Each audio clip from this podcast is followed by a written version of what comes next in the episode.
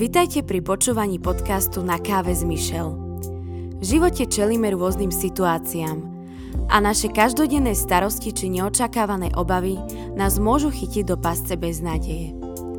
Michelle vás v týchto rozhovoroch a zamysleniach inšpiruje, pozbudí a pomôže znovu uvidieť nádej. Prajeme vám príjemné počúvanie.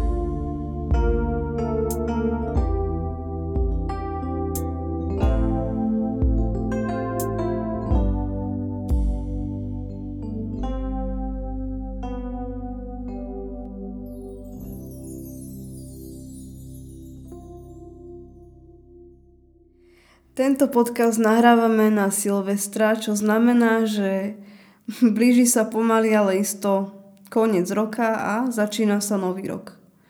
No a mnohí z nás začínajú bilancovať, že čo všetko sa udialo, ako sa to udialo, čo nám tento rok vzal a čo nám naopak dal. A ja sa priznám, že ja som tiež taký typ, ktorý veľmi zvykne tak sa obzerať a bilancovať a porovnávať. Ale dnes som si povedala, že na káve s Michelle bude o tom, čo len bude, čo ešte len nás čaká v tom ďalšom roku. A ja myslím, že všetci by sme sa zhodli, a to je na tomto pekné, že nech sme akýkoľvek, tak všetci si želáme, aby ten budúci rok bol lepší, aby bol úspešnejší, aby sme sa my viacej usmievali a boli spokojnejší. No a to, aký bude, závisí samozrejme od viacerých vecí. Sú tam nejaké faktory, ktoré my nedokážeme ovplyvniť, aj keby sme ako chceli. Veď tieto tri roky nás to myslím si, že dostatočne naučili, že môže prísť pandémia, môže prísť to, môže prísť vojna a my na to jednoducho nemáme dosah. Ale potom sú aj veci, ktoré dokážeme ovplyvniť a práve na tie by som sa rada zamerala, pretože náš život jeden ľudský život je najviac ovplyvňovaný alebo najviac vo veľkej miere závisí od vzťahov, ktoré medzi sebou máme. Myslím vo všeobecnosti medziludské vzťahy nielen akože muža žena, ale naši známi, naši susedia, naši priatelia, všetci, všetci v našom živote spoločne vytvárame spojenia a tie spojenia by mali byť zdravé, pretože keď sú chore, tak tým pádom aj my sa stávame takými chorými, takými nešťastnými, možno aj nahnevanými. A tak e, viete, je až zaražajúce, že Biblia, hoci je strašne stará kniha, tak je neskutočne aktuálna. A je tam napísaná jedna taká myšlienka, ktorá hovorí, že choď s múdrymi a budeš múdry, choď s hlúpymi a budeš hlúpy. Čo znamená, že to, v akej spoločnosti sa pohybujeme, tak nás definuje. Sme, v podstate sme tými, s akými sa stretávame. A tak uh, povieme si spoločne o takých troch typoch ľudí, od ktorých by sme sa možno mali držať trošku ďalej, keď chceme, aby naozaj ten budúci rok bol dobrý, aby bol tak, ako si želáme, požehnaný. No a prvý typ ľudí asi najviac vystihuje jeden príbeh z Biblie. A je to príbeh o takých dvoch bratoch. O dvojčatách. A jeden sa volal Ezau a jeden sa volal Jakob. A títo dva bratia teda boli dvojičky, ale napriek tomu samozrejme, že sa narodili na rovnako v jeden deň, tak jeden predsa len mal to šťastie, že sa o troši linku skôr narodil. A to bol Ezau.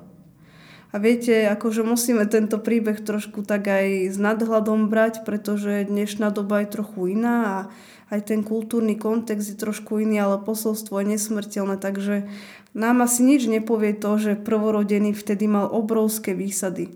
Ezau mal obrovské výsady tým, že sa narodil ako prvorodený. A mal finančné výhody a rôzne iné, jednoducho patrili mu práva, ktoré už Jakob nemal. A samozrejme, že Jakobovi sa to asi nepáčilo a chcel by to, veď kto by to nechcel. No a tak hľadal možno príležitosť, že ako si to niečo vziať pre seba, ako aj on by mohol niečo mať. A v jeden večer sa takáto príležitosť naskytla a toto tiež možno bude trošku úsmevné, ale Ezau prišiel z roboty domov a bol strašne hladný. A to až tak hladný, že sa mu zdalo, že ak sa okamžite hneď a zaraz nenaj, tak zomrie. No a Jakob toto videl, všimol si to a mu povedal, že OK, tak si hladný, tak ja tu mám pre teba toto výdatné jedlo, túto misku šošovice a ja ti ju aj dám. Môžeš nasytiť svoj hlad, ale musíš mi predať to svoje prvorodenstvo. Daj mi ho a ja ti dám túto misku. A Ezau vtedy nebol schopný rozmýšľať nejako racionálne, logicky, pretože za ňoho jednoducho rozhodoval hlad. A ja myslím, že každý z nás máme takú situáciu, minimálne raz sme to zažili, že za nás nerozhodoval rozum, ale, zdra- ale nemali sme proste zdravý rozum, ale emócie tam boli, veľké emócie, že zdalo sa nám, že keď sa okamžite s tým alebo s tou nestretneme, tak svet sa zrúti. Keď to alebo to neurobíme, keď tam alebo hen tam nepôjdeme, tak neviem, čo sa stane. A nechali sme sa tak v podstate oklamať citmi. A keby sa Ezau nachádzal v iných okolnostiach, keby nebol hladný, keby nebol unavený, keby nebol vysielaný z práce, tak by toto hlúpe rozhodnutie neurobil, pretože normálny človek by sa nevzdal takého niečoho veľkého ešte k tomu za misku šošovice. Ale Ezau to urobil. A Jakob to zneužil. A toto sa nedá nazvať nejako inak, aj keby sme to ako chceli opekňovať, tak je to jednoducho manipulácia. A Jakob sa v tej chvíli zachoval ako manipulátor. A viete, keď poviem slovo manipulácia alebo manipulátor, tak možno sa nám vybavia nejaké strašné trillery, filmy a čo ja viem čo všetko. A možno si myslíme, že by sme okamžite niečo také prekúkli, ak by sa nám to dialo, ale niekedy to tak nemusí byť. A manipulátor je ten, kto zneužíva, kto zneužije nejakú slabú chvíľku, kto zneužije naše emócie a je to ten, kto nám bráni v tom, aby sme boli tými, kými máme byť. Pretože Ezavovi to prvorodenstvo patrilo. Bolo to jeho. Malo to byť jeho, jednoducho preto sa narodil skôr. Ale prišiel niekto, kto ho to okradol. A zároveň Jakob okradol aj sám seba. Áno, potom sa zmenil a ten príbeh je veľmi taký dramatický a zvláštny, pretože musel potom okúsiť sám svoju vlastnú medicínu, ale Ide o to, že manipulácia v našom živote môže dopadnúť veľmi zle.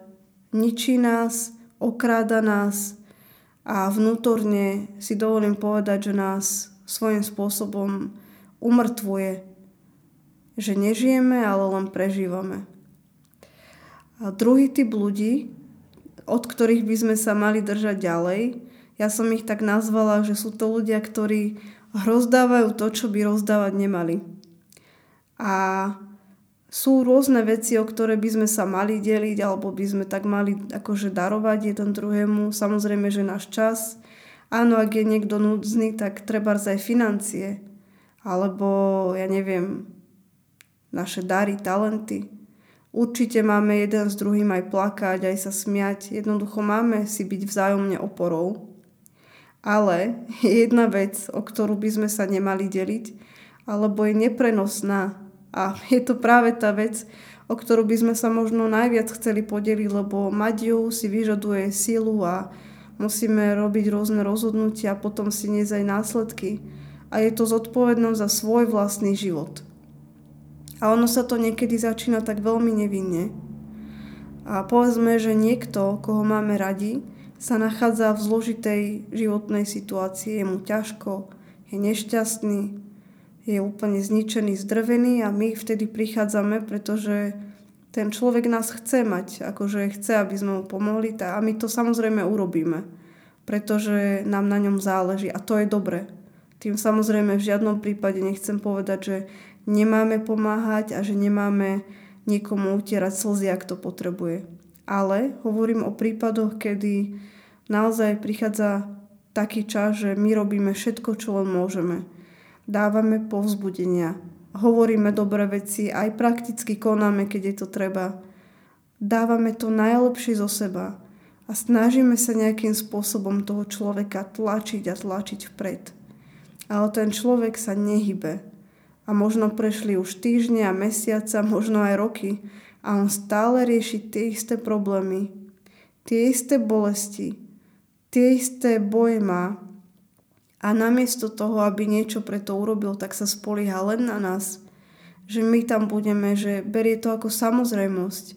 Nikdy sa nás nespýta, že ako sa napríklad máme my, alebo či my niečo nepotrebujeme a všetko je to len o tom, čo on chce, o tom, čo on cíti, ako to on vníma, ako on to má ťažké. A zdravý medziludský vzťah by mal byť o tom, čo my, nie o tom, čo ja, alebo on, alebo ona, ale čo my. A opäť použijem krátky, ale veľmi smutný podľa mňa príbeh z Biblie, kedy za Ježišom prišiel taký bohatý človek, mládenec a ja si ho predstavujem, že asi možno bol aj pekný a proste prišiel a sa ho pýtal, že no čo mám ešte robiť so svojím životom. Lebo Zdalo sa, že urobil všetko, čo mohol. Všetko, čo len dokázal v tej danej chvíli urobiť, urobil. Že dodržiaval prikázania a snažil sa a čo ja viem čo všetko, ale nebol stále nejako spokojný, možno nemohol v noci spať. Možno sa nedokázal usmieť, vôbec sa nedokázal tešiť z toho, čo mal. Tak Ježiš mu povedal, že vieš čo, že áno, všetko si dobre robil, ale jedno ti chýba. A to je to, že choď, predaj všetko, čo máš a potom príď. A Ježiš tým samozrejme nemyslel, že je zlé mať bohatstvo, že teraz máme vyhodiť všetky svoje peniaze a máme na ne kašľať, to určite nie.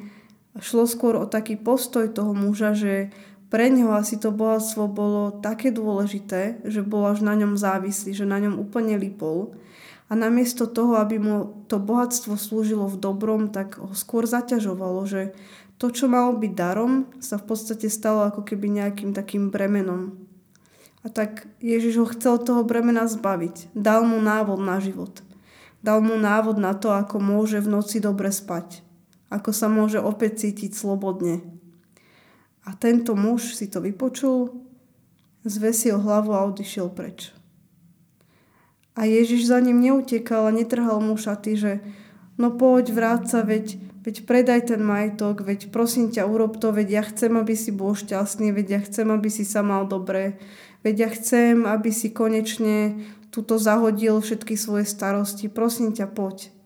Áno, ja som presvedčená, že Ježiš toto naozaj chcel pre neho, že chcel, aby sa mal dobre, ale nenutil ho k tomu. Dal mu na výber, dal mu návod na život – Dal mu najlepšie, čo mohol a v istej chvíli ho jednoducho nechal ísť.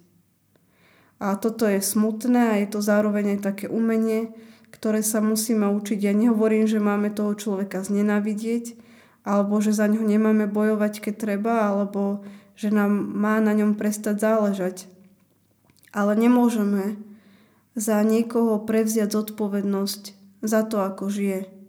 Nemôžeme byť niek- pre niekoho stále niekým, kto rozosmieva, kto pozbudzuje, kto pozdvihu. Nemôžeme to stále byť len my. Ak ten človek nepreukazuje žiadnu aktivitu, musíme ho jednoducho nechať tak. Pretože my máme zodpovednosť za svoj život a on má zodpovednosť za svoj život.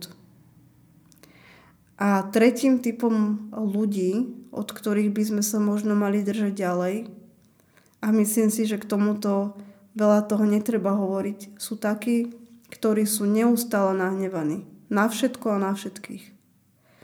A možno sa im stala nejaká krivda, kvôli ktorej sú zatrpknutí a zahorknutí. A možno naozaj prežili niečo ťažké, ale stále v tom sú ponorení a nie sú schopní sa pohnúť vpred. A áno, my sme ľudia s emóciami, takže samozrejme, že máme právo byť aj smutný, keď sa nám udeje niečo ťažké. Aj niekedy máme právo sa hnevať, veď určite, že tie emócie nemáme len tak. Lenže nie sme stvorení na to, aby sme žili v neustálom hneve.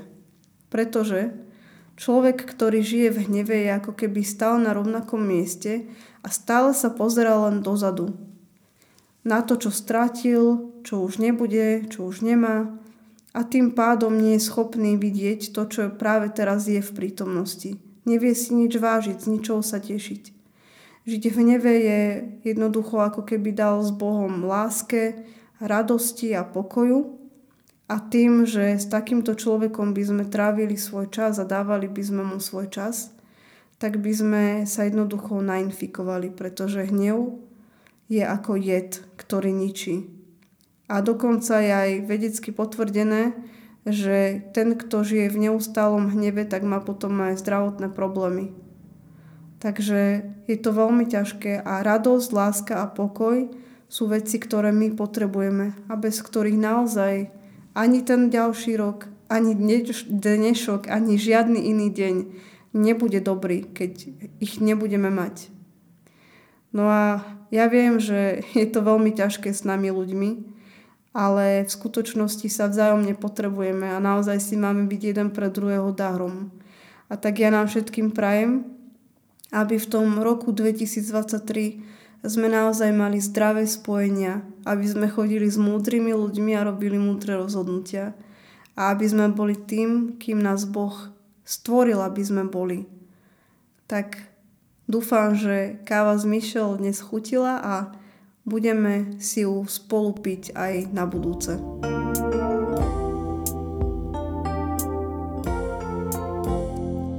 Sme radi, že ste si vypočuli podcast Na káve s Michel.